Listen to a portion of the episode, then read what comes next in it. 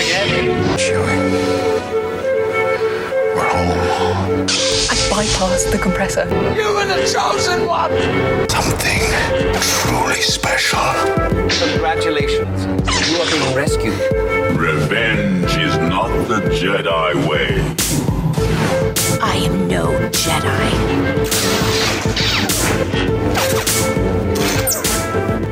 The ability to speak might not make you intelligent, but we're going to try to prove otherwise. This is the Clashing Sabers podcast. I am one of your hosts, Brandon, and I am here with my co host. First is the man who probably wishes he was in another galaxy right now. It's. Uh, I think that's going to be me, isn't it? It, it's going to be you. Yes, Yeah. yes. Yep. Hey, it's Drew. How are you, Brandon? I am great. I am great. I'm excited to have you here. I'm excited to talk about what we're talking about tonight. And I'm excited to have our other co host. He is the man with the sass of K2 and the body of Huyang. It's. It's Davor. oh wow. Yeah, I went went hard on that one. Sorry. Apologize for nothing. What are you talking about? no, no, it's great. On a scale of one to ten, where do you put Huyang at? I mean, I really loved Huyang. Me Like- too. He Okay. honestly, like, I think Huyang is the television version of K2SO. You know how, like, when when uh like when Star Wars, you know, came out, p- people just started making a whole bunch of like science fiction TV shows. It, it- it's like Huyang is not the knockoff, but just like the light version of of uh The K2SO. edited for TV edition. Exactly. Exactly. Nice. I uh so I had to go get, get uh, my oil change today and they had Liar Liar on the TV. Oh my gosh. Yeah, it was yeah, VH1 has great programming. VH. That's still a station. yeah, I guess so. Uh, but yeah, it was edited for TV. Not as funny. There's a lot of stuff they can't say on TV that makes that movie funny. But anyways, not important. Uh, tonight, guys, we are uh, rounding out our coverage of the Ahsoka series, and uh, we're going to be doing our best in butts, which is going to be a lot of fun. I know Drew is really looking forward to this. Uh, he hasn't stopped talking about it since. Uh, since, since the, I can't even. I can't even get through it. I can't even get through it. Um, but before we jump into that, uh, if you are new here, welcome. Uh, you are already in the craziness, and uh, it doesn't change. It doesn't go away. But we also do some serious discussions here, which I'm sure we'll we'll have that as well tonight. But uh, we also do a nonprofit, uh, which is great English from your English teacher. We do a nonprofit. Um, I'm really selling hard right now, guys. I'm really selling hard. I'm in peak form and condition. You're doing great. I appreciate the moral support, uh, even though your fingers are probably crossed. But Only only look forward, never look back. Never look back. Uh, we we have a nonprofit where we put Star Wars books into schools uh, across the country. So if you are able to support us in doing that, go over to patreon.com slash clashing sabers and uh, 100% of the money that you donate goes to buying and shipping books to students. And uh, if you're a teacher, if you know a teacher, if you've had a teacher, if you can uh, find your local elementary, middle, or high school and go ask to randomly uh, select a teacher, please go over to our website, uh, clashingsabers.net, and nominate a teacher so we can send books to them uh, because the world is crazy right now and kids need books in their hand that they want to read. And uh, I can tell you one thing from my classroom experience that kids get excited about new books and kids get excited about Star Wars books. So we kind of combine those two things together and hopefully uh, create some lifelong readers. So if you're able to, it would be greatly appreciated if you could go over and do that. Uh, so that said, guys, I I did want to talk because you know we've been talking about we talked about Rebels before Ahsoka. We've been talking about Ahsoka for a few weeks because uh, just it's been the thing that's out, uh, especially with the the strikes that have been going on and everything. Uh, content has been has been limited. Uh, we are getting back into the High Republic and everything like that, but. I felt like you know we, we've got some time until Skeleton Crew comes out. We we don't have a date on Mandalorian season four. So with this Ahsoka uh, series coming out, it kind of feels like this is a a turning point, a pivot point, a fulcrum, if you will, uh, in what we're doing with Star Wars television. I feel like they they know what they want to do with it now, and I just kind of wanted to take a minute to look back and just kind of get y'all's uh, opinions on what they've done with Star Wars TV so far. Uh, what do you, you think is working, what's not working? Not necessarily a ranking, but kind of where Ahsoka fits into your pantheon of of Star Wars shows. So, Davor, do with that what you will. All right. Uh, I'm going to try to figure out because a lot of what you're saying in terms of where Ahsoka fits in the pantheon will come up in my butts. So I have a lot to say in my butts about the state of Star Wars TV. Um, so, but I mean, I'm, I'm gonna I'm, I'm gonna yield to Drew here and maybe like go off of what he says or what you Brandon say because again, like I said, like I have thoughts, but a lot of them I'm, I'm saving for the main course. Ah, yes, and me, a notorious fan of the way things are going. Um, I think that there have been a lot of hits, and there have been some. We'll call them questions. Just be like, "Yeah, you sure about that?" That's where, how we're going to do it. Um, because starting off, well, let's kind of recap where where we've come from, right? We're, we're considering just kind of like the Disney era of things, we starting with Mandalorian, and we got two years of that back to back, roughly. Well, there wasn't anything in between those two, was there? No. I don't think so. There was so then we have the Book of Boba Fett.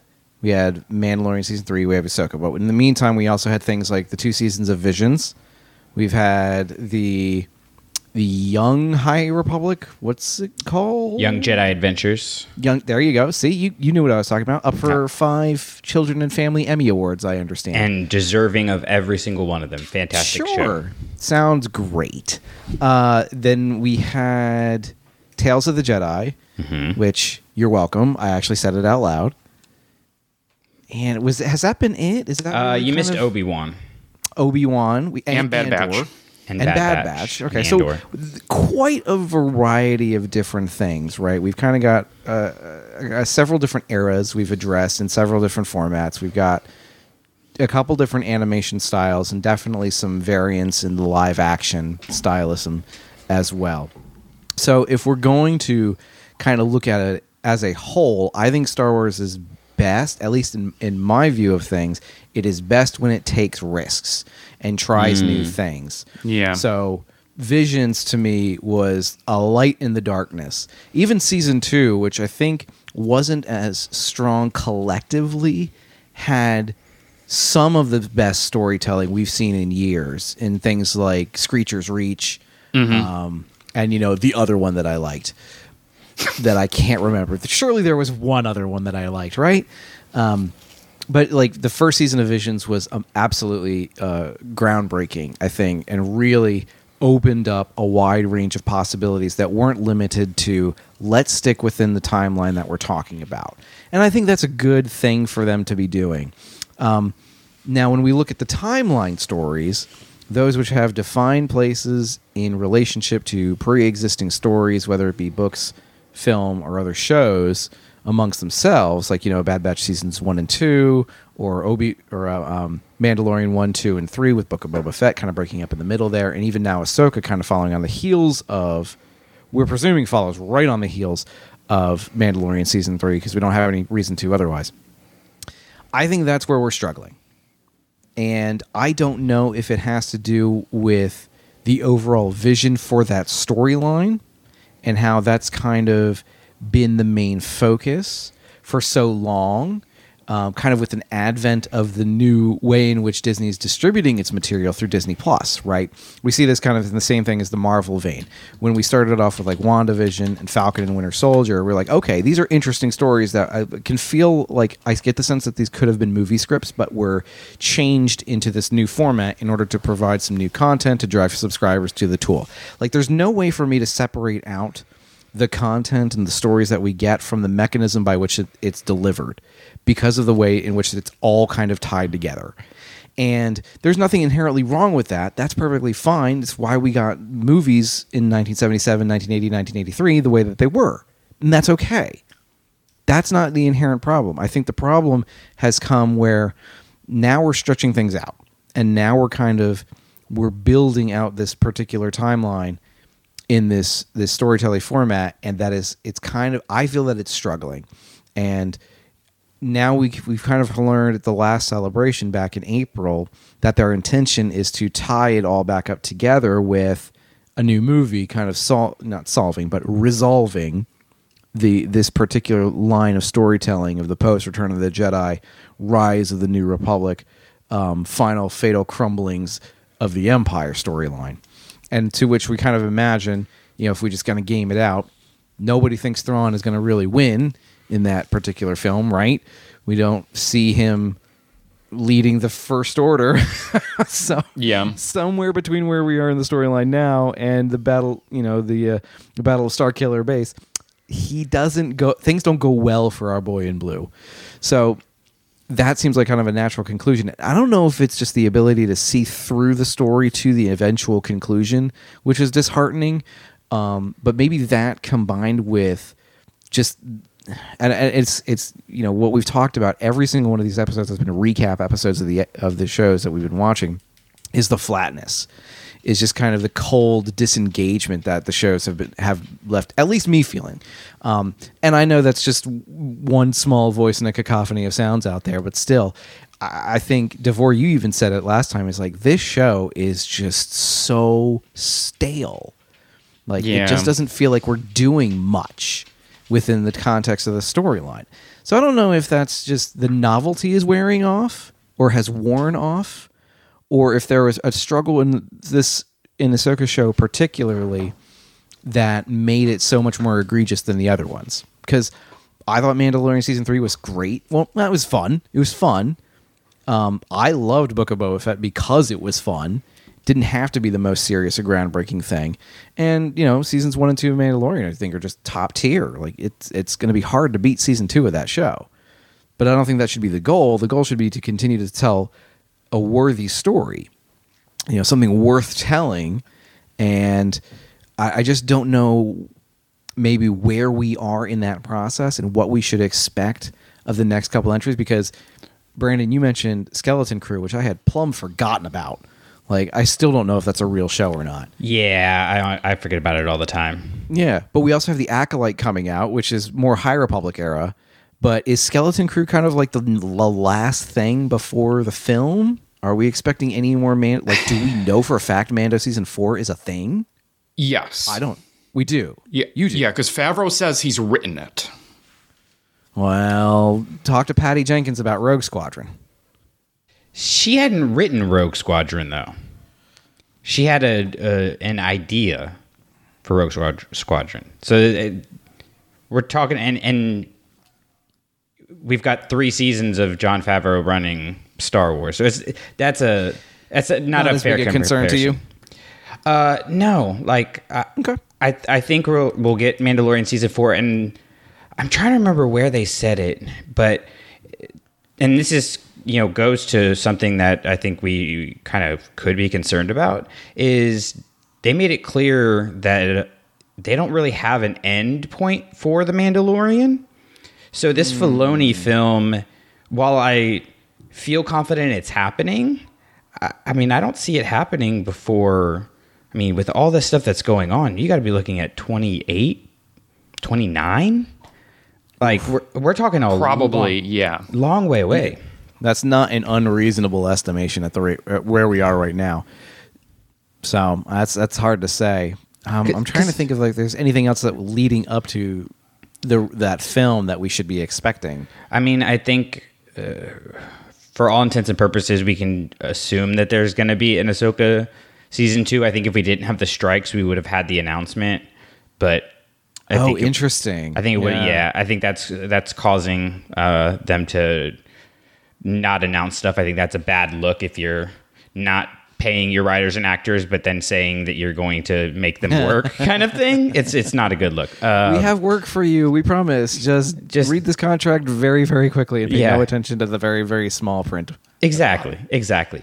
But I do think I think one thing you said about the novelty wearing off is is true. Um, we're getting, and, and this is something with Star Wars. When you get too much Star Wars, it becomes less special. And think about the breaks we got in Star Wars movies and how special it made it when it came back. You know, that's one thing. You know, I hope we don't get another uh, High Republic type endeavor for a while. after Phase Three is over. Oh, interesting. Yeah. Like I, I I'm fine with other you know High Republic you know acolyte kind of stuff, but I don't want a whole new thing you know that kind of becomes the focus of the books as a, a fan of the books. Like I I want to slow down a little bit, go back and revisit things. You know, that's part of what makes Star Wars fun. So I definitely think there's something to that. I think if you look at the the most successful Star Wars TV that we've gotten, uh, which I would say would be things like Rebels, um, season seven of Clone Wars in particular, not not the whole Forgot thing, but that. season seven of Clone Wars, uh, Andor, and season one and two of Mandalorian. They started with the end in mind. They knew where they were going. And of course, Andor, we've got to wait on the execution. But I mean, season seven of uh, Clone Wars is fantastic, especially Siege of Mandalore, because they knew what the end point was and they built to it. Andor has been insane uh, how good it is, and I think part of that is because they know what the end is, and it's just okay. Let's let's plan backwards about how we get to this. And Mandalorian season one and two did the same, whereas three felt a lot more ambiguous, and even Ahsoka felt a lot more ambiguous. Of we're setting these things up, and I'm excited to have them set up, and and I think to some extent we have to take a a pause and you know or or at least put an asterisk on it and say like this uh, these opinions could change if they do you know whatever they do uh, at Yeah. the end but it it does seem like okay we're gonna create all this content and do we do we really know where we're going with it or are we curating content for content's sake i think there does need to be a little bit more intentionality in in what they're doing so Davor, do you have thoughts on that? Like, of, of not necessarily, I know uh, you said you're going to save a lot of your thoughts on the shows, but just in terms of their approach to storytelling in Star Wars right now. Yeah, I mean, to Drew's point, I think he's right that the shows have been strongest when they've swung for the fences. And I think to that point, I think we're going to be getting possibly in this coming year in 2024 question mark i think we're going to be getting a really important test about the future of star wars tv in the form of the acolyte because this is really the first time on screen. I mean, you have Young Jedi Adventures, as I like, where we're really going to be venturing outside of the Skywalker saga timeline in a significant way. We're going to be out of this, you know, the bounds of Phantom Menace to Rise.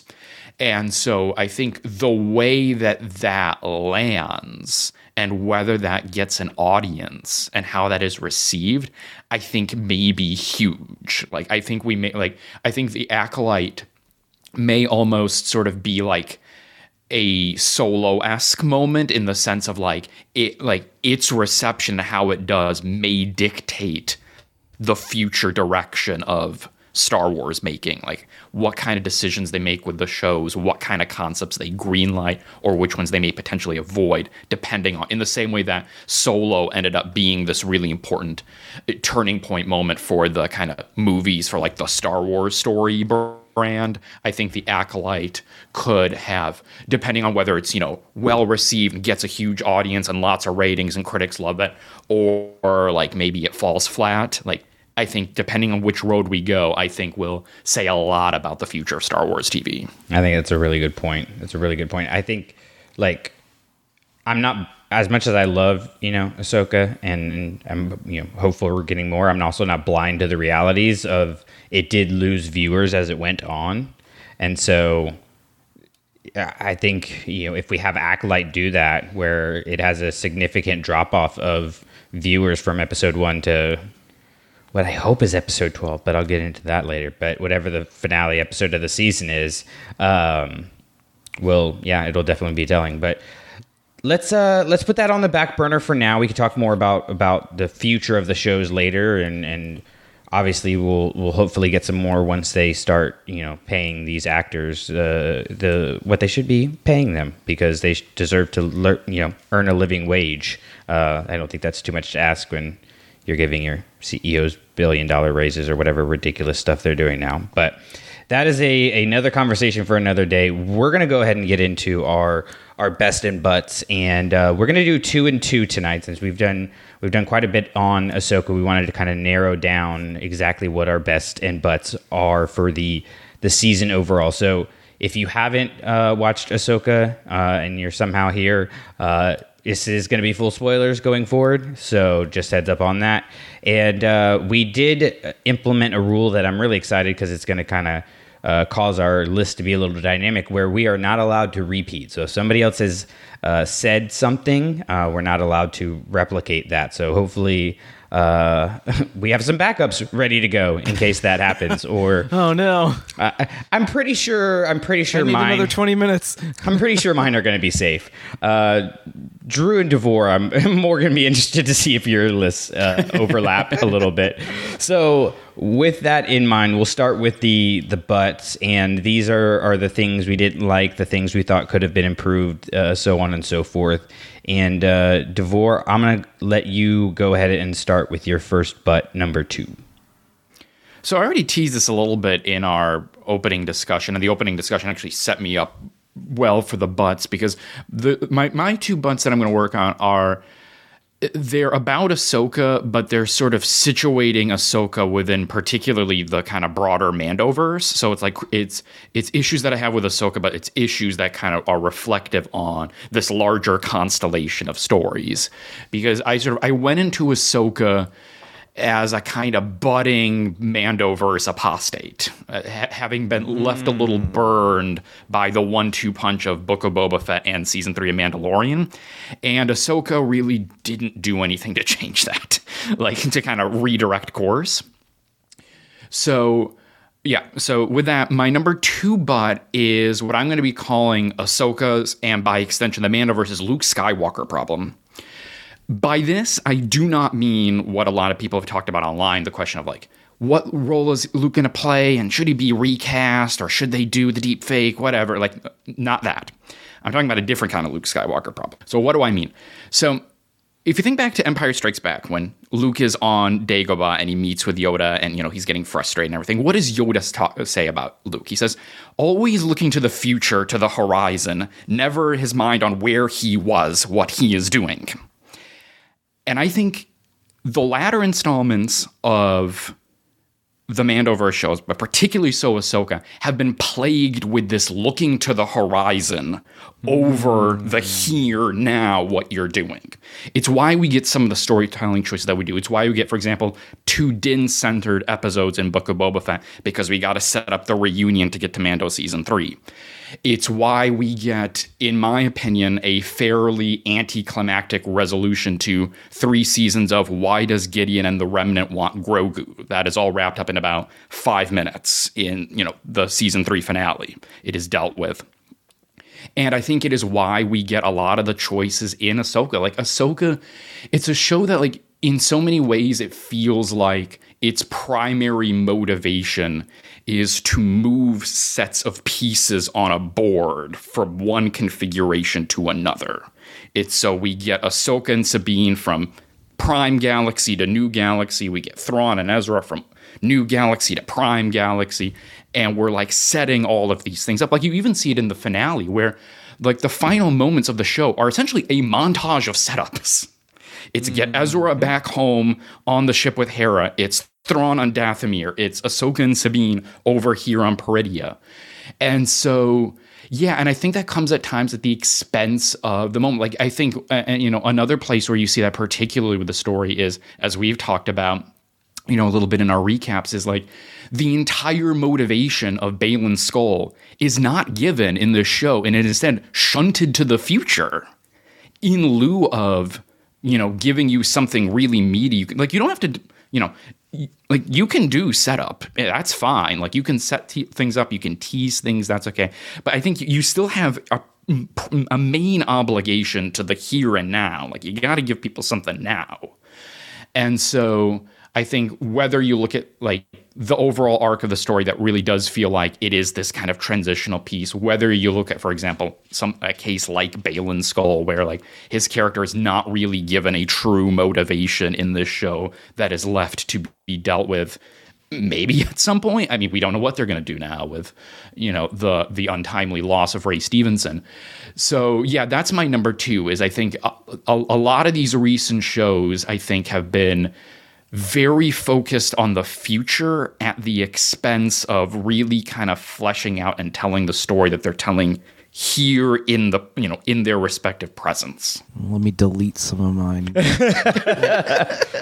I think that's a a really good point. Like we we talked about it, you know, as we were going through, but you know, how many times are we going to say like when this question is answered and when this question is answered, it it gets a tad exhausting at a point, you know? Uh it would be it, it was nice, you know, I the Marvel comparison is not a one to one in any way, shape, or form, but it's the the closest parallel I think we have uh, to what's going on with Star Wars.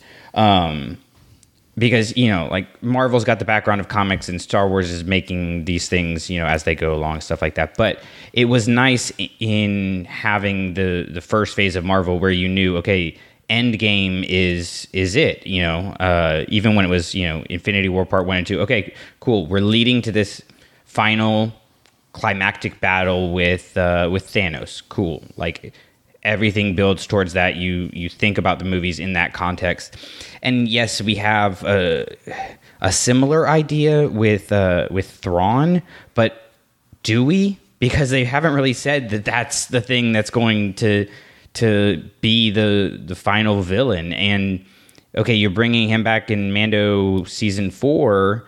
If you know that's the direction they're heading, is he going to be out there for an unknown amount of years and they just continue fighting him and fighting him and fighting him until you decide to make this movie? So it, it, it is becoming a, uh, a more serious problem where you know we can't keep pushing this stuff off and and not accepting the consequences of doing so uh, because they're becoming more and more present. Uh, Drew, are are you ready to go over year number two? when was the last time we talked about Rangers of the New Republic being discontinued being a major problem for the Star Wars universe? Yes. Yeah, because I feel like a lot of this show and Mandalorian season three are trying to pick up the pieces from that and Ding, use ding, them where they can. And I don't think it's working to the advantage of the storytelling. uh huh. The more I was thinking about Hera, who was a lot of fun in, in this show, she was, well, a lot of fun is a stretch. She was a great piece of the puzzle, right? She played a great mom character to the two fighting siblings, essentially. Uh, and then at a certain point, you didn't hear from her again. And when you really consider the impact that she had, once she got Ahsoka and Sabine to start talking to each other again, her impact on the show completely vanishes. She's able to get the squadron of X-wings to go with her. With her, uh, she loses half of them as the Eye of Sauron blasts off into the darkness. then the then they land on the planet, the second map planet of the show, and they hunt for Ahsoka, who is lost. They they find her and then plop her in the Purrgil, and then they're off. We see Hera come back in the context of the show, but in no way, shape, and form that affects anything else within the rest of the show. We see her brought before this kind of military tribunal slash Senate oversight committee where she's kind of slapped around a little bit, but then you have 3PO Ex Machina bringing her salvation, which is was kind of fun. But ultimately, once once the gang leaves what Davor has uh, wonderfully dubbed uh, Galaxy Prime, which I think is great, she's out of the picture. She's got nothing to do. So I'm really concerned that had it not been for Rangers of the New Republic falling out or falling through, we would never have even seen her character in this show. Which is a little discouraging because I don't feel like she did anything either. So I, I feel like there's there's this weird balance of hey we've got this material we really want to get out there we really want to start using it to world build but they're not weaving it in in a way that makes the rest of the story any more compelling. So you got to ask the question: What are you doing with your time? Because if it's not affecting the real story that we're trying to tell, then get out of the way. If you want to do a solid, here's what's happening in the rest of the galaxy, do that throughout the entire show then. But we gave up on that really, really quick. Kind of like in Mando season three, and it's been a while since I've even watched some of those. But once you have like the Coruscant episode with Dr. Pershing, that's kind of the end of that, isn't it? Too yeah, you right? never see him again. You never Yeah, see that again. It's not really playing a role other than, you know, you can kind of allude it to Gideon tying up his loose ends, but to what end? Like, Yeah, he's because then not concerned Yeah. with the Republic knowing. Like, they've been camping out on Mandalore the whole time, guys. So I, I, I think that maybe they had put maybe they from a production standpoint had put so many eggs in the basket of the Rangers of the New Republic being a thing a, a healthy bridge between the Mandalorian storyline, the Jedi storyline of Ahsoka, and then the rest of the New Republic galaxy storyline because that really does have one foot in each of those worlds and would have been a solid bridge between them using the rest of the rebels gang that was never trained in the force. So i wonder if we're kind of reaping the the, the consequences of those decisions. Yeah, I- think Hera's story would in in Ahsoka in particular would have been best if it ended once she reunited Sabine and Ahsoka, and she just kind of like fades into the background. I don't really think we needed her, uh, you know, going and finding them on uh, what was the the planet that had the where they looked at the map to Peridea. I'm trying to remember the name of it. now. Seatos. Seatos. Like I is don't. Is that the second map planet or the first map planet That's the second map planet that leads All right, to cool, the cool, final cool. map planet. one of these days we're going to talk about maps. Yeah. it's just going to be weird. Honestly, you know, as much as I love Shadow Warrior, I think Hera's role in there is purely just to capture or pick up Ahsoka when you're you're talking about having her die and re, be reborn through a another dimension. Like I- I- the world between worlds is weird right? Like let's just call it it's weird it's weird star wars i love weird star wars but it's we're weird going to talk about the world between worlds yeah, don't worry I, I, I figured. But you're telling me there's no other way you could have had Ahsoka, you know, come back without Hera picking her up? Like that really is the only purpose that she serves there. So I think if if Hera's role ended earlier, less is more. You know, it makes it stronger, and you're not trying to stretch her to do all of these things that, in the end, don't really add to our main characters of Sabine and Ahsoka's story. how many different rebirth baptism scenes are there in the Star Wars galaxy? In the because we've got where you know, like you said, Shadow Warrior, where uh, Ahsoka is reborn out of the water. You've got Mandalorian in season three in the literal waters of Mandalore. Then you have uh, Paz else Vizsla's son again in that. Yep, yep. You got the literal baptism there. That's is that the beginning of season three? That's the end of season three. Oh, is it? Oh, okay. Yeah, Mando himself is at the beginning of season three, and then Paz Oh, Vizsla's that's son is at the end. Yeah. I forgot about that. Uh, Uh, so, do we we don't consider much on from Andor in that particular vein because No. there was only one way out and it didn't go well. Um, okay, it just Yeah. kind of struck me as like we've talked about this very very thing, you know, this very similar concept before. yeah.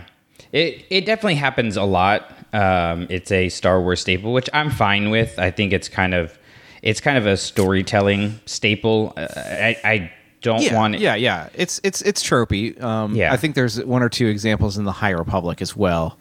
Yeah, there's Um, think- definitely something. It's got to be Elzar, man. Let's Yeah, yeah.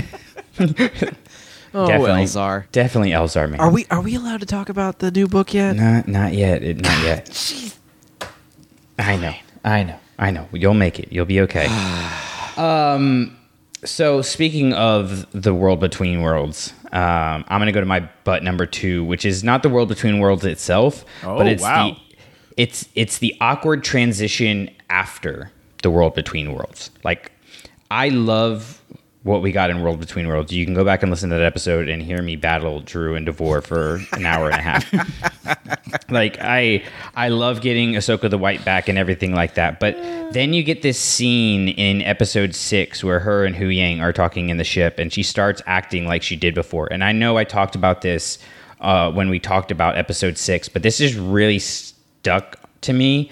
It it just really this is a renewed Ahsoka that's then acting like the old Ahsoka again, and it just mm-hmm. causes clunkiness in her arc, and it feels like that scene Yeah. was almost filmed before the World Between Worlds stuff, or like oh, Ahsoka didn't, man. or excuse me, Rosario wasn't quite clear on the changes that had happened to Ahsoka when that episode was filmed, because then you go after that scene, you know, you go to the stuff on Peridea, and she's like the Ahsoka we see at the end of five when she comes out of the world between worlds. So you just have this one awkward scene where uh, she's just like she was before her whole rebirth. And I get that not everything in storytelling is linear and stuff, but there are certain things that need to be, you know, like you're not going to like quit your job and then just yeah, I'll go back and work it for a day while before I, you know, go to the next day at my new job. It's just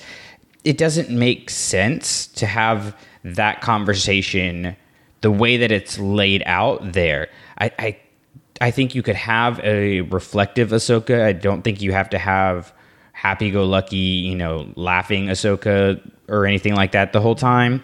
But I think like the the Ahsoka that we got more closer to the end, where she, you know, especially like that scene with uh, the Force Ghost, where she's just kind of looking on there and is reflecting, or the scene on top of the ship.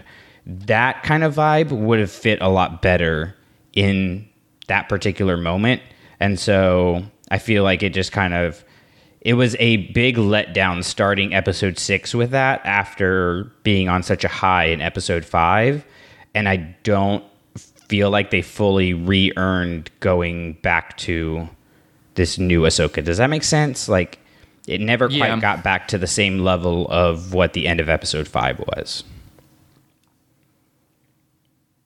Yeah, I, I, I hadn't even really clocked that, especially the way you said um, that uh, it didn't seem like it was maybe filmed in the and, and edited in order, and that makes pretty good sense. Yeah, So, all right. it's good. It's good.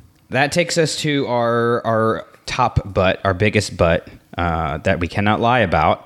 So, Davor, uh, what is the thing about Ahsoka that drives you crazy?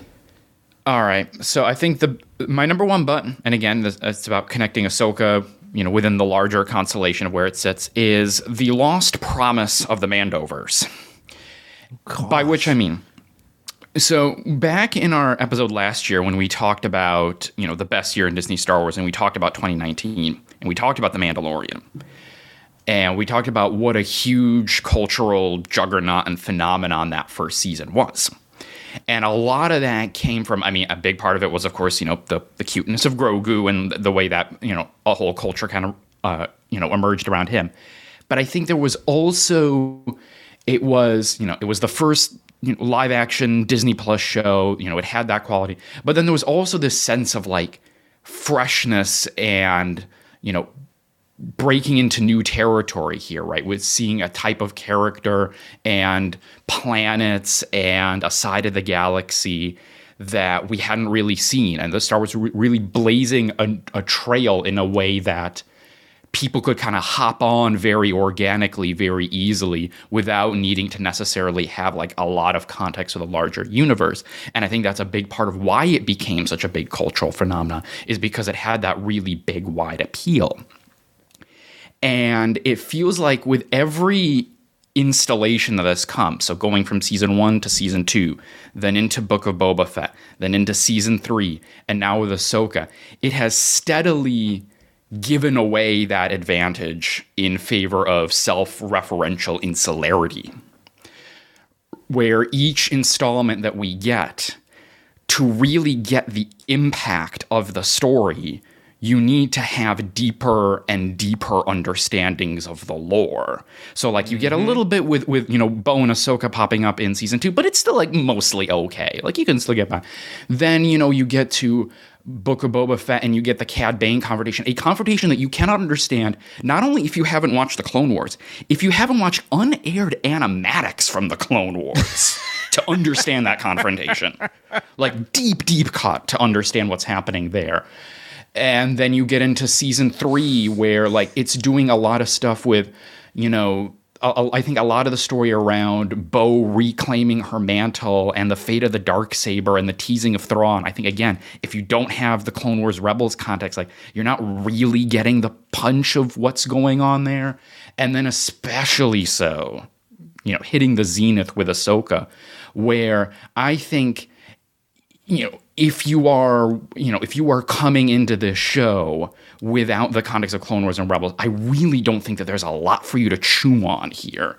This show makes a lot of assumptions about these relationships and about the threat of Thrawn that is going to completely, you know, go over you. And you know, we've talked about, you know, Brandon already brought up, you know, the Marvel model and was talking about the sort of the similarities. And I think that like this is an interesting time for Star Wars to go on this endeavor of these kind of interconnected, overlapping stories where again, like you need to have this like steadily deep lore to you know to, to really follow along and really get the you know the, the punch and the weight of what's happening it's an interesting moment for them to be doing it now because if you look at you know if you go across the street to marvel it, the issues that Marvel's having, there's like a whole bunch of different things, and some of them are very Marvel specific.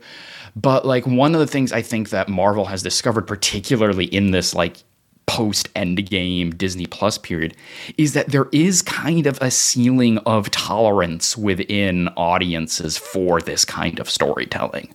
That I think the kind of the the that particular model of like you know overlapping storytelling, which I want to distinguish from just like mere like sequential storytelling, i.e., like a story with a bunch of sequels. I think the the Marvel model and then the Mandoverse model are kind of like a kind of cousin to that. Hmm. That I, I think the appetite for that isn't quite there anymore. It doesn't quite have the kind of cultural cachet. I think one thing that Marvel has particularly discovered is that when you do this kind of storytelling, on the one hand, it can be an invitation to get people to, you know, explore other things. You know, somebody may watch Ahsoka not having seen Clone Wars or Rebels and be like, I want to know more about these characters and where they come from, and then might dive in. That can happen, definitely.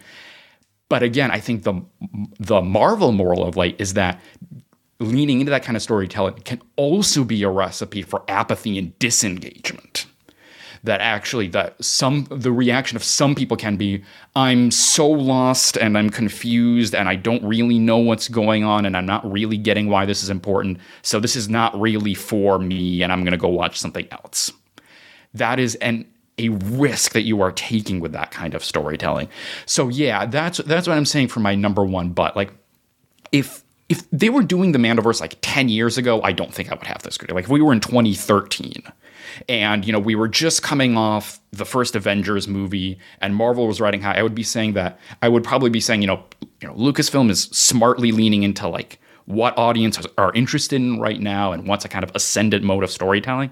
I think in 2023, I don't know that the market signals are the same. I think if you look at some of the difficulties Marvel's having, if you're looking the like the total implosion of DC, I, I think this is an odd time to lean into this like the storytelling where like you have to follow every single bit and piece and you have to like go back to other things and you have to kind of import you know meaning and significance and importance into whatever you're watching right now. Yep, gonna have to change my notes again. Sorry, Drew. I'm you just five minutes earlier. I think you're you're definitely right. the The novelty of it has worn off. Um, I think the Book of Boba Fett stuff you can get just from the the show itself, uh, but I don't think you necessarily can in Ahsoka. Uh, I mean, I think I think you can understand oh Thrawn is the big threat and these characters knew each other. And like you can get the things that they say and accept those are realities right? But there's a difference between knowing about something and caring about something. And I deeply care about these characters. And so and and Davor I know you do too. Um, Yep.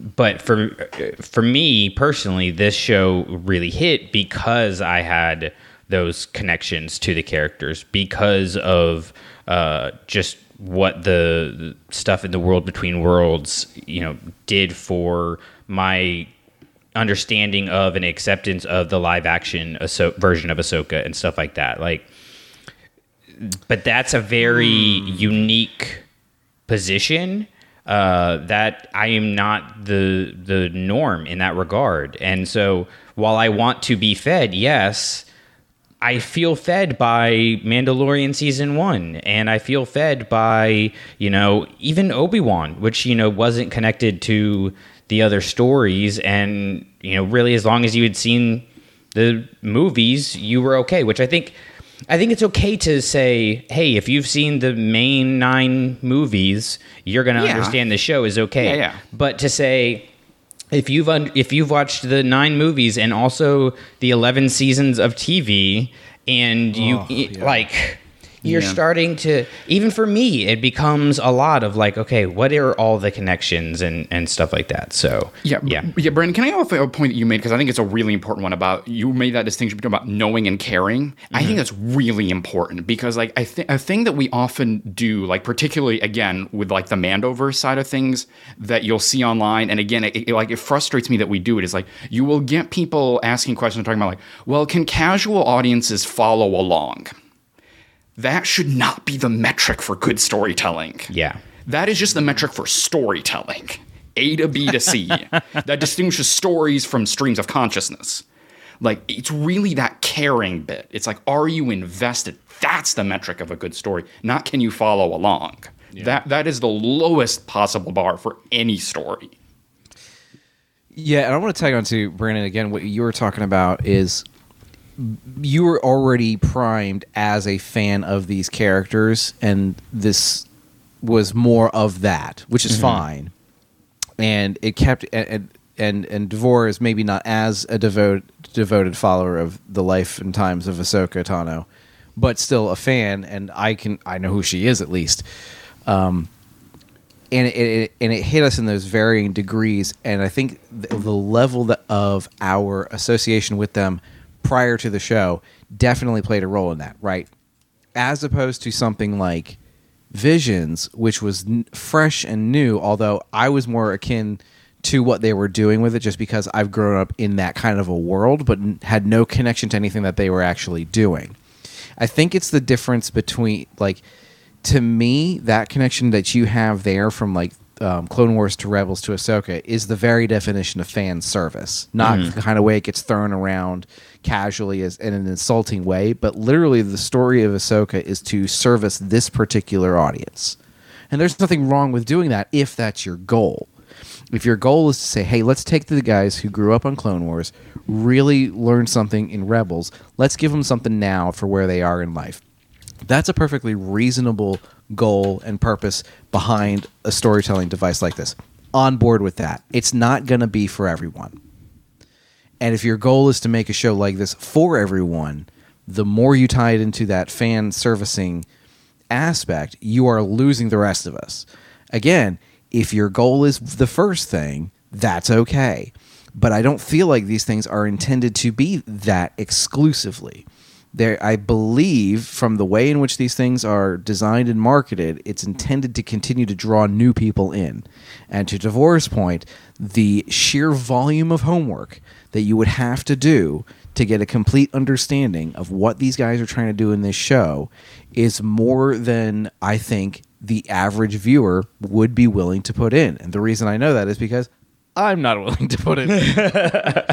and I knew we were going to be talking about this show every two weeks for eight weeks in a row, and we're still here. Um, so that's kind of like that's that's the that's the issue. There is like I don't know that their goals are aligned with what they're actually trying to do. and maybe that's just an issue of we don't have that explanation as much. Maybe we're missing a little bit more, and maybe that's something like I saw that there's a the, uh, the gallery episode is up. Is that right? Master and Apprentice, I think. Mm, that was Um, one of that the. just about one of the episodes? that's just a short about the uh, Ahsoka Anakin thing. Oh, okay. Maybe I should actually watch one of these things. So I think maybe if we had a little bit more context, and I really wish the show itself would provide enough information to get to allow us to draw these kinds of conclusions successfully. But I'll take some kind of extracurricular at this point to try and get a, a better understanding of what the overall goal was because. Like Davor was saying, if all you're doing is looking to the future, you are tripping over today, and that's going to lose more people than the future is going to bring in. Well, I think that kind of leads into my number one because I didn't even get to my number one, but that's okay. no, no, no. I know. I want to circle. I'm going to circle back to you, but Oh, okay, okay. since since we're already in this conversation, like I think there were not enough episodes of the show, um, because y- like so wild, but okay, sure, go with it. Tell me No. why you wanted more of this. I think if you had more time, you could build in. You, you could have episodes that happen. You know, you could do an arc before that. You know, is an overview. This is not like I'm. I'm not a writer, so you know, show writer. So this obviously isn't going to be perfect. but you have an overview that sets more of the ground for Sabine and Ahsoka, or you can integrate that in and you have a an A plot and a B plot and you have the the main storyline and then you have the you know flashback storyline or there's so many it, it would have just opened up more opportunities to fill in those gaps for people who didn't do the homework if you will uh, and and so I think that that would have been a more effective approach to it and I think this is I've been watching Loki season two. I, I don't know if you guys are watching so it. sorry. I have been, yeah. Oh, I watched the first episode. I was like, this is not for me. Nope. You guys enjoy it. Let me know Oh, how it goes. it's it's honestly to me it's the best thing going right now. Like it might be second to Andor. It might be the best uh, Disney Plus show. Maybe season one of Really? Mandalorian. It's so insanely good, and Okay. E- I mean, even season one was this way, and all of the episodes are forty-five minutes in length. Like I, I have finally crossed the the picket line of, uh, you know, we can have these episodes be varying degrees of length. Like I, I think the forty-five minute episode is tried and true, and it's worked for years for a reason. It allows the episodes to breathe. It gives you more time to build characters. It gives you time to, you know, do things like a flashback or uh, you know, a training montage or whatever kind of different things you you could do in a story like this to provide your audience with more background. Because even I, as someone who has watched it all and loves it all and knows these characters, I got frustrated by the fact that we were just being told what happened between Sabine and Ahsoka. Yeah. You know, it's like it's Yeah. not the same as Force Awakens where you go, okay, like literally all that's really happened between the big three is something with Ben Solo broke them apart.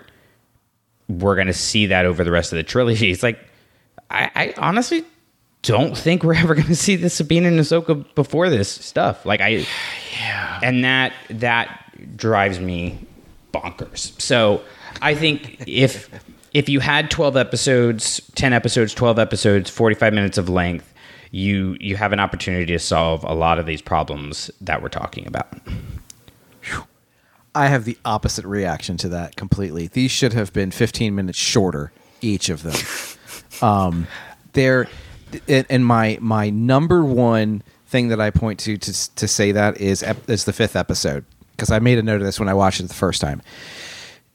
This is the that Shadow Warrior episode. So right after the end of episode four, where Ahsoka blinks her eyes and she's in the world between worlds, the next episode kicks off. There are seven establishing shots before you get to any character at all.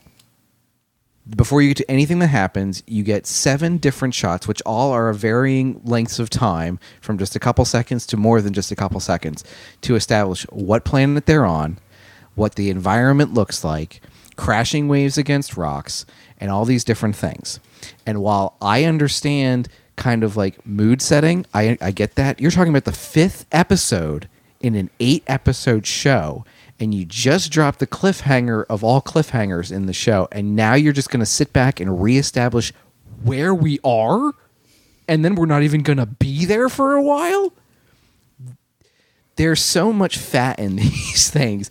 Dave Filoni can't write a 45 minute episode. He can write a 22 minute episode, and not like an it, maybe an 18 minute episode if we're accounting for American television uh, half hour context. That's fine. Let him do that. Stop giving him 45 minute episodes. There, there's just nothing going on. It drives me absolutely insane. Like, think about the first episode, which is like 58 minutes long, and how much of it is Ahsoka looking at a sphere map, trying to figure out how to turn it on, and it takes her a good three to four minutes to go. What if I turn the top half one way and the bottom half the other way?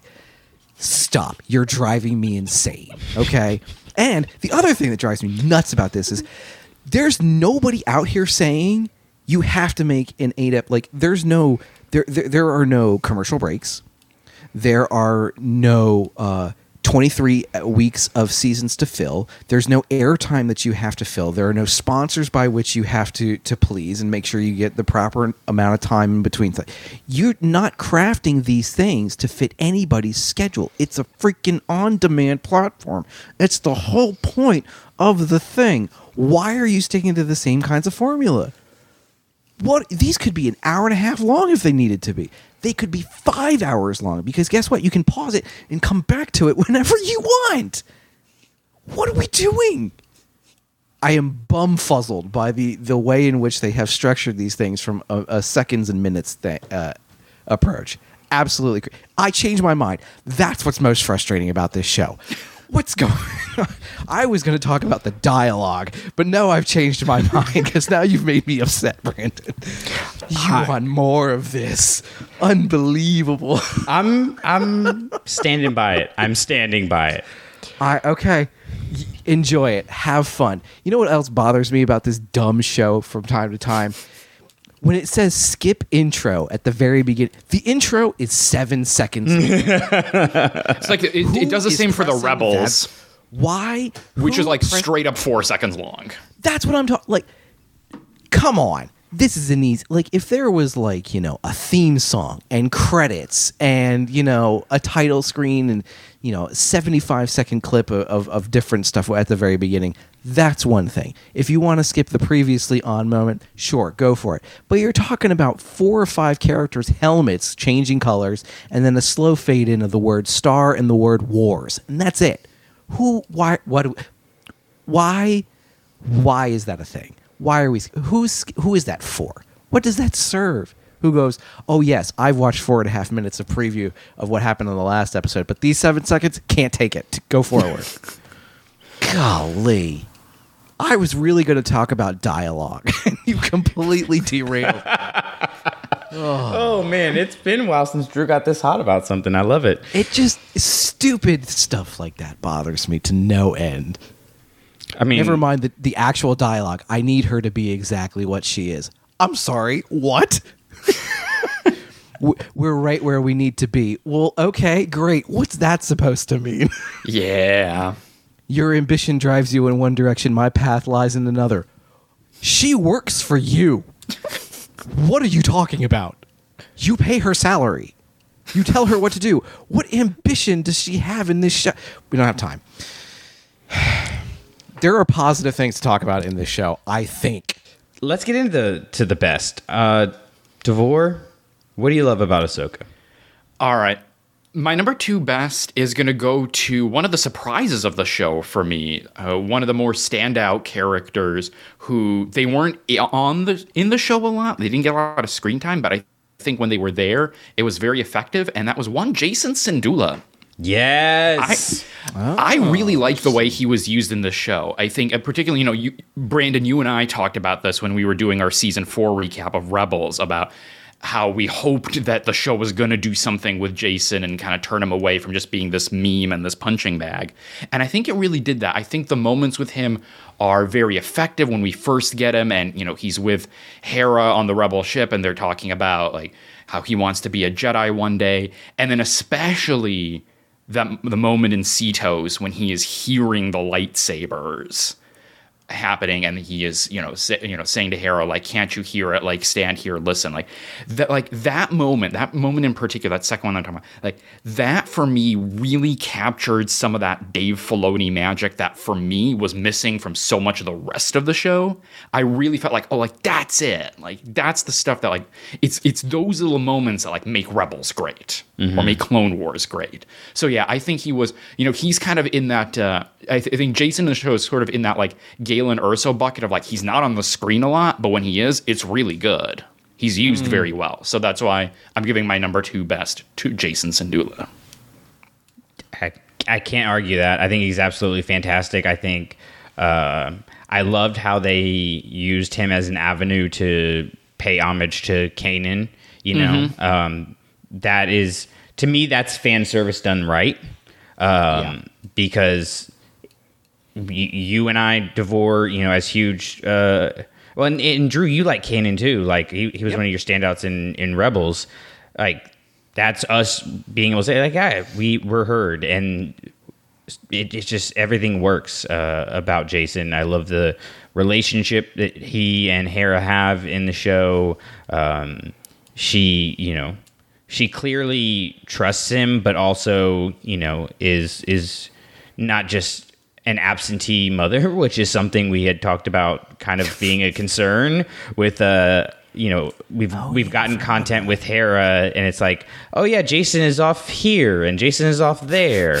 So it was nice to see see Jacen in the show, and that kind of leads into my number two because I think the casting of Jacen is perfect, and I think the casting of, of everybody in this show is absolutely perfect. Um, I mean, Ray Stevenson as Baylan, everybody. Yes, I stand by what I said. Um, I think Ray Stevenson as Baylan, obviously fantastic. Um, I've really come to enjoy uh, Rosario as Ahsoka. She's never going to be uh, Ashley. She's never going to be the animated Ahsoka. It's it's that's just a different level for me. Um, but I do.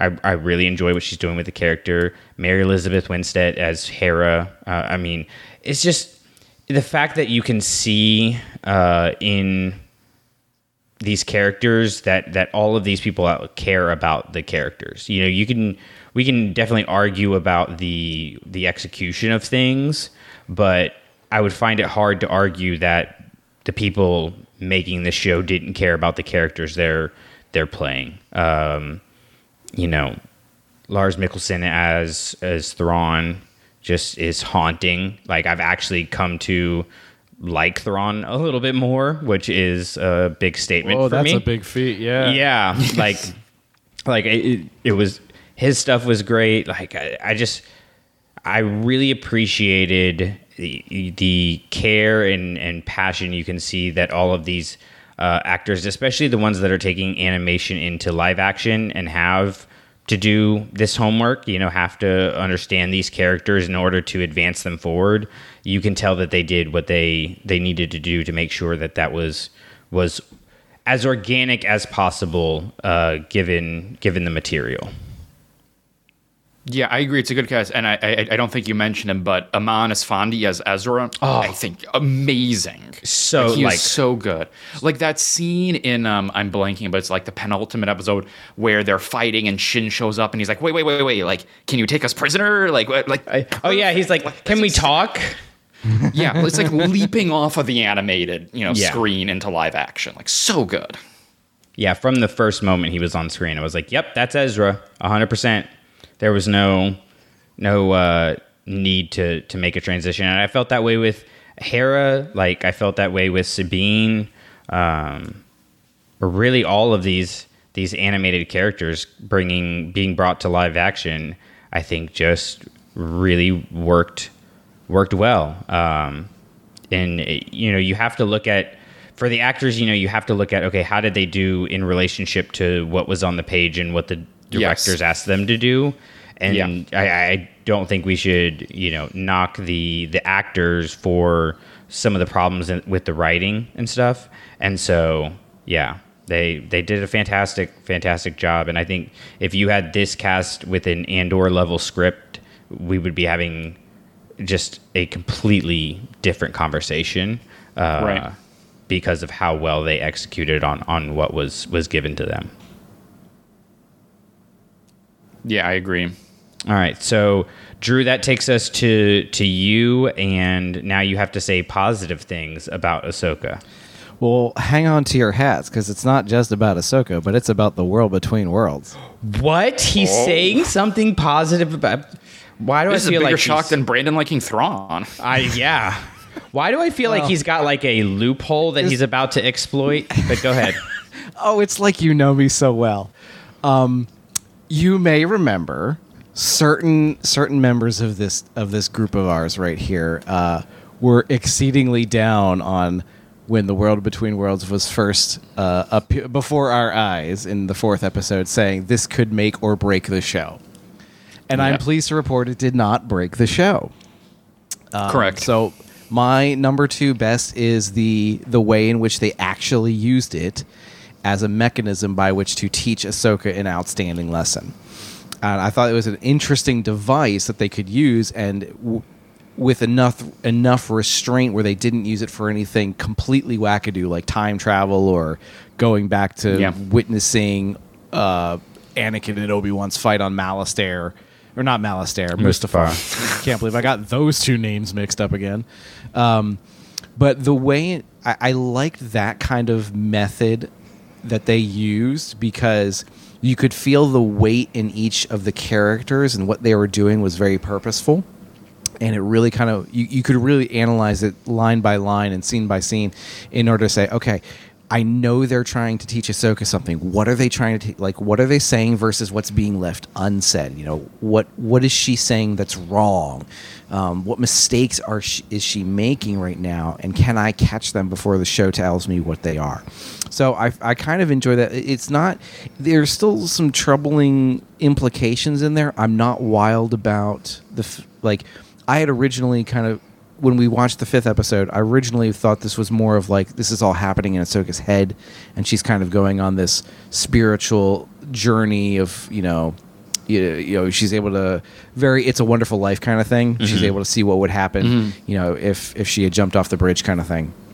Um, but it seems to be a much more literal event that's occurring, and what troubles me is if that's truly the spirit of Anakin Skywalker, his application of the image of Darth Vader is troubling. Yes. Like- yes, yes, yes. I, I'm concerned about does that mean Anakin's tapping into the dark side? Is he, or is he masking his appearance? Or, or I, I don't think that it is a common or terribly successful tool to say to somebody, "Do you remember the monster I used to be? Let me show you the monster I used to be." Uh, it just, just it's a little unsettling to think about the more literal implication of what's going on in some of those sequences. Like you think to like where he snap, he's like stalking towards her, and with kind of like the lightning strikes, you see the the Vader silhouette in the in the smoke there, and mm-hmm. you have the moments where his eyes turn to the orange and yellow. It's like okay, what's actually happening in that moment? And why is it happening and who is making it happen. It's kind of why I feel like it's a better interpretation to say this is happening in Ahsoka's head because she sees that in Anakin. Yeah. Where she sees he became the monster and that's what she is afraid of for herself. She's afraid of the saying of saying if I am this if Anakin is the sum of all the teachers before him and I am the sum of all the teachers before me, that includes the evil of Anakin Skywalker, right? The same failure, same weakness runs in her veins ish. You know, sort of Aragorn a little bit. But um but that's not kind of what we really ex- come to understand if it's a more literal it's if it's a, a less of a metaphysical interpretation and actually she was transported to a different planar existence then the dark side implications are not cool. But ultimately, the use of that as a tool in that uh, of teaching her this new lesson to say no, you are more than the sum of the masters who came before you, and you have the ability to still make decisions for yourself without succumbing to the dark side, like your actual master did like I think that's an interesting way to use that. And the, again, the restraint to not do anything entirely crazy um, and way outside the bounds of what we would, I think, readily accept. This was a much more palatable way to use it, and I'm, I've, I was very uh, surprised at how much I actually did enjoy that part of it.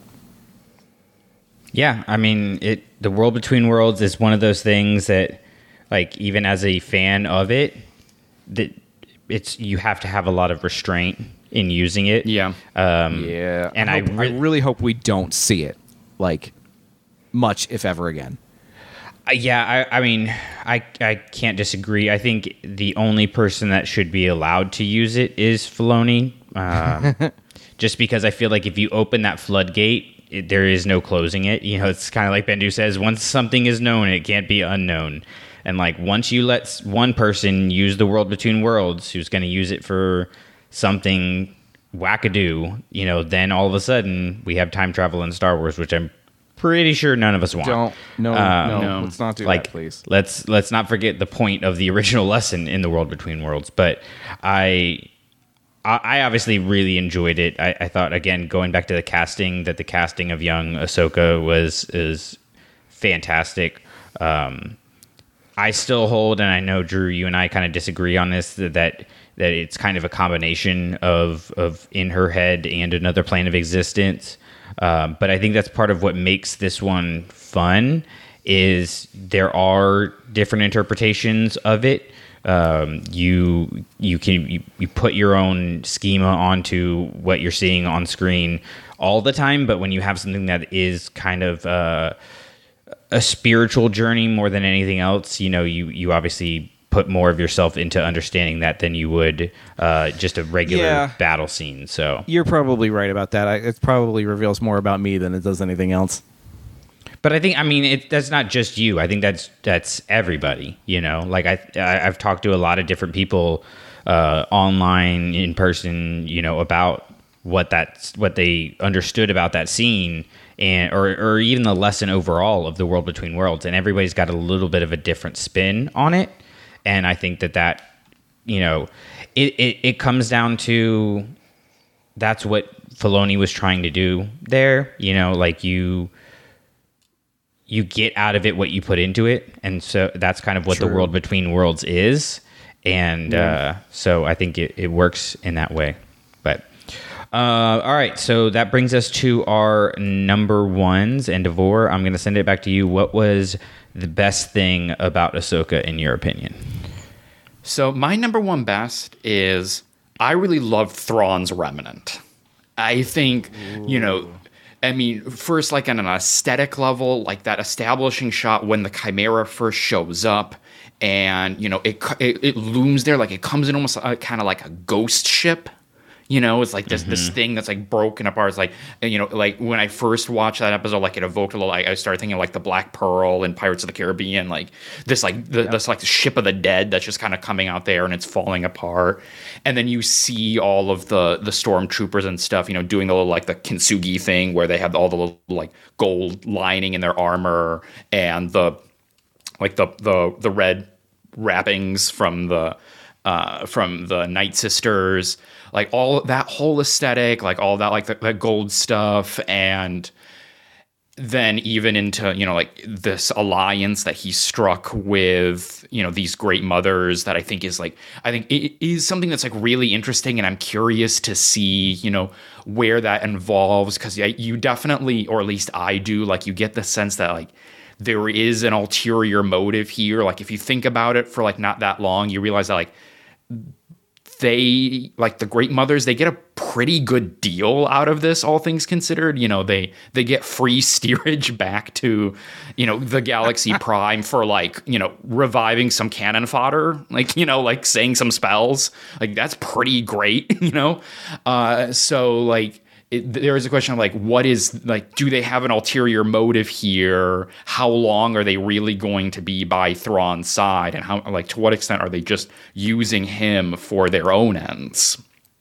Because if you think about the fact of like well the night sisters themselves had this prior alliance with you know the sith insidious and look where that got them. Like is this you know is this has this been a long con to get their revenge so I think yeah, everything from just like the look and the feel, you know, the way that it evokes, like even that that introductory scene with Thrawn where they're all chanting his name, like you get the sense of like in this decade of of exile, it's like everyone's either a zombie or they're feral, like you know, everyone's gone, crazy, you know, like and so like all of that, the look, the feel, again, this kind of blend. Like you, Brandon, you were talking about this a little bit in the last recap episode of like the marriage of the machine with the mysticism. It, yeah, I like I I love all of that. I think it's all really cool. And we have to talk about the music there. Like Yes. it is I'm not sure if you guys have listened to the soundtracks just on their own, but like that I mean it's haunting in the show, but to have that come on just you know as you're going throughout your day and it's just like this Thrawn theme comes on, it it like causes a reaction in your body. Like you become more stressed. It but in like the show it works so well and you feel that you know it is it's funny because you know the the second uh, uh, volume of the soundtrack where that's on came out you know around Halloween time you know? And it felt like a very Halloween kind of of vibe a very spooky vibe. And uh, Kevin Kiner I, he did a fantastic job in in the entire show but that is probably to me that's up there with his uh, uh, the violin in in Rebels when Zeb's going t- through the Yeah.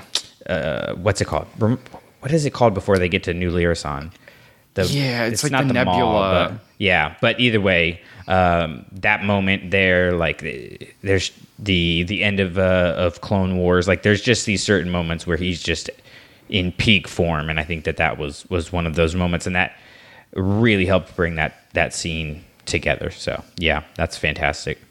Uh, Drew, do you want to do your number one, or do you want me to go ahead and do mine? No, I can do mine. We touched on it briefly, but not enough for me to discount it. Um, I think Ezra Bridger is my favorite part of the show. I think he brought a the character was great, actor's great, brought a lot of great levity.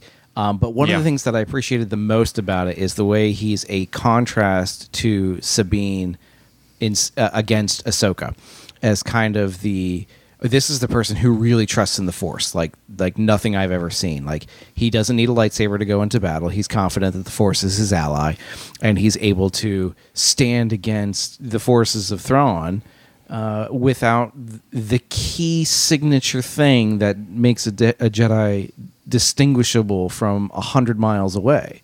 So it was great to see him be so engaged and he's he felt so alive, which is, is is fascinating to consider like how far removed he is from the rest of his actual life. Like he still considers Galaxy Prime his home. He says, "Let's go home." He wants to get out of where he is, and yet he still has this um, vibrancy to him that the rest of the show could have used a little bit more of. But maybe it's that comparison between them all that really makes him stand out in such a way. Um, I was I was really kind of surprised. It was, it was definitely a question at the beginning was how are they going to land this one, and I think they did uh, this one pretty dang well. I was very happy with it. Um, I, I I hope that whatever we get next is going to focus on his journeys um, more. If, if- like if I could green light somebody else's next story, it would be his out of this show.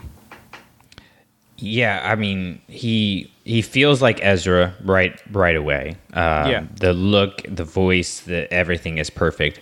But I do really like how he contrasts with Sabine. You know, because Sabine has been in the Prime Galaxy and has been around the people that she cares about and loves, and is kind of jaded by it all and has kind of in in a lot of ways lost hope and optimism because of her experiences there and uh, you know, in, in contrast, you have Ezra who who's wanting to be there and should be down and is more up, you know, and more optimistic. And I, think that's part of you know his faith in the Force, uh, but also just you know the he didn't lose sight of the lessons that he learned from from Kanan and Hera, and I feel like Sabine kind of not completely did, but definitely did some um, through you know the loss of her family and the breaking of the relationship with Ahsoka and you know all that stuff we didn't see. Um,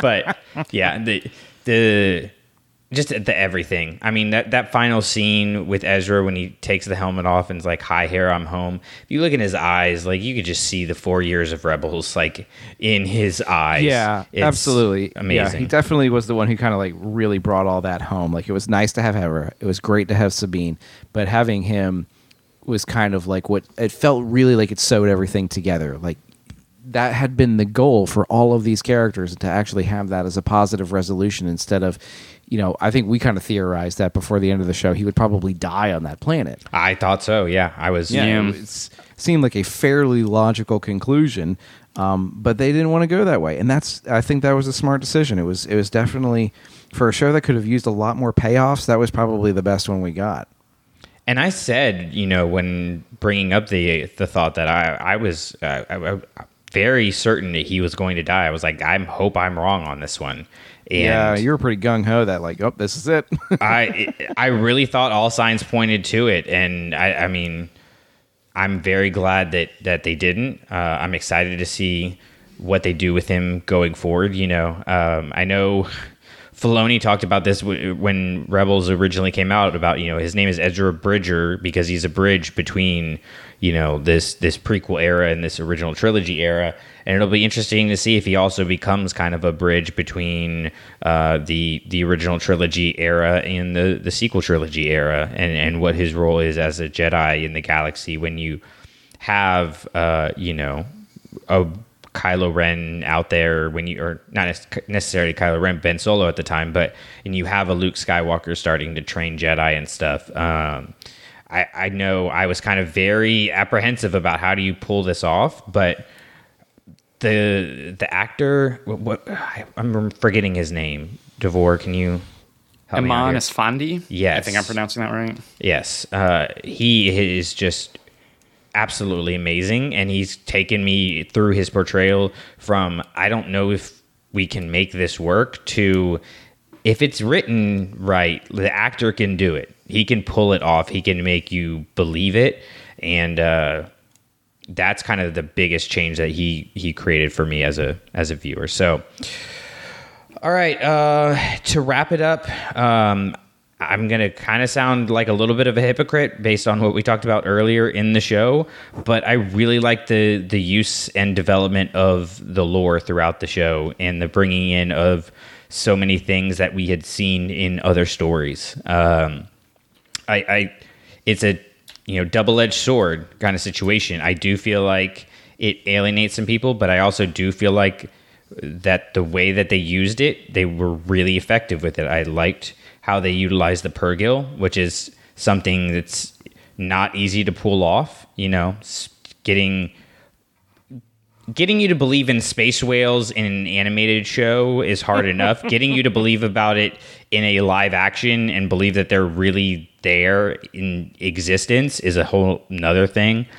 Uh, we talked about the world between worlds uh, and everything I loved in there, but the Night Sisters that that was an unexpected uh, pull that I think makes total sense. The Zombie Troopers is another pull that I think makes absolute sense and is really compelling about where we could go with these because you know what do you do when you not only have endless cannon fodder, but you have endless cannon fodder that you can continue to revive. You know, it's like the uh, it's it's the droid army, but even worse. Um, and and I think the the biggest thing uh, is is Mortis at the end is exciting going forward, and I, and I really like that we got to uh, the the force being in everyone. Um, I, I don't necessarily love Sabine having the force to the extent she does by the end of the the uh, series, but I do like that we kind of put it to rest that everybody has the force, everybody's connected to the force, and and it can in some way connect with it, but uh, yeah, it just it just really really worked for me. I loved all of that stuff, and I, I feel like there was a lot of stuff they played with and tried to move forward that they could have really failed at, and uh, really left a bad taste in my mouth uh, as somebody who cares a lot about these things, and they they really really didn't. So I was happy with that. So uh, we want to know what you guys think, uh, what your best and butts for Ahsoka are. Uh, so make sure you you drop a comment on this episode. Uh, go over to our Facebook group and our Twitter and our Instagram and all of our socials, which you can find at Clashing Sabers, and let us know uh, what you think there. Our, our Facebook group is a lot of fun. We got a lot of great people in there uh, having really fun conversations. We're talking Ahsoka. We're talking uh, Return of the Jedi, certain point of view. We're going to be talking High Republic soon because High Republic is back. Finally. I'm, su- I'm sure our next episode where we're just going to do full Star Warsing, just just talking about what we've been into uh, outside of Ahsoka is going to get into that discussion. So make sure you're subscribed uh, to the the channel so you can get that and you can get all of the content that we are putting out all in one feed. And uh, Davor, if they want to keep up with you and the stuff you're doing, both with Clashing Sabers and uh, outside of Clashing Sabers, where can they find you? All right, you can find me on X at a larger view pod. Really, you had to do that. You couldn't call it by its proper name. And you can also listen to me on on Space. Just gonna ignore it, go straight through. He's gonna power through like the champ he is. you can also listen to you can also listen to me over We're just gonna talk over you the entire time. By the way, on Space Swifties, a Star Wars and Taylor Swift podcast that I host with my wife, the one and only Meg Dowell. Oh man, yeah, definitely go over there and and listen to that. Uh, oh yeah, have you guys dropped the one about anything about 1989? Uh, that is coming in December. December. Okay. But today, uh, when we're recording it, November 3rd, Friday, there is the new episode. So go listen to it.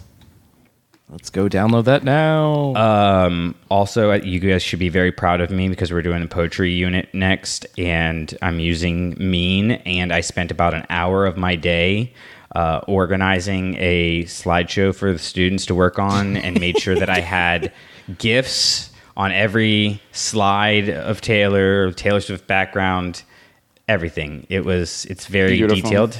I'm very proud of myself. Nice. It might be my crowning achievement as an educator. So I just thought, wanted to let you know. Uh, Drew, if they want to to keep up with you, uh, what's the best place to find you? Best places on that Facebook group that you mentioned already. Um, I'm usually there trying to engage in a little bit of conversation and, and taking all the heat for all the takes. I, I have no problem owning what I said, but I do make sure that I clearly state I have I feel no obligation to hold to the same opinions I had last week. So they are ever a changing. as as they should be as we continue to get so much more Star Wars. And uh, guys, if you want to to reach us, in, you know, off off of social media, we also have our email, which is clashing sabers clashing sabers network at gmail.com. Got it in one.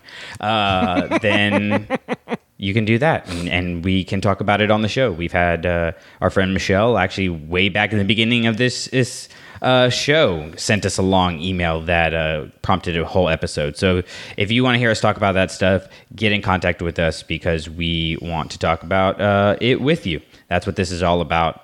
And uh, we're happy that you have chosen to be a part of our community.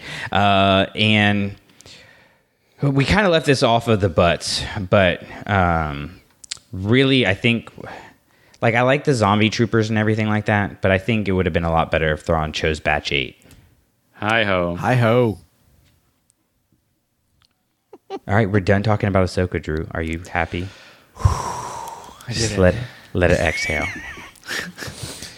Yep, that's all right. I know that there are people who love it, and I'm happy for you guys. All Clashing Sabers productions are the intellectual property of the Clashing Sabers Network and ClashingSabers.net. All licensed sounds and images are the property of their respective copyright holders and are used for informational and educational purposes only. For more information on our nonprofit or to nominate a teacher, go to ClashingSabers.net. For questions or inquiries, please email us at ClashingSabersNetwork at gmail.com. You're just going to walk away?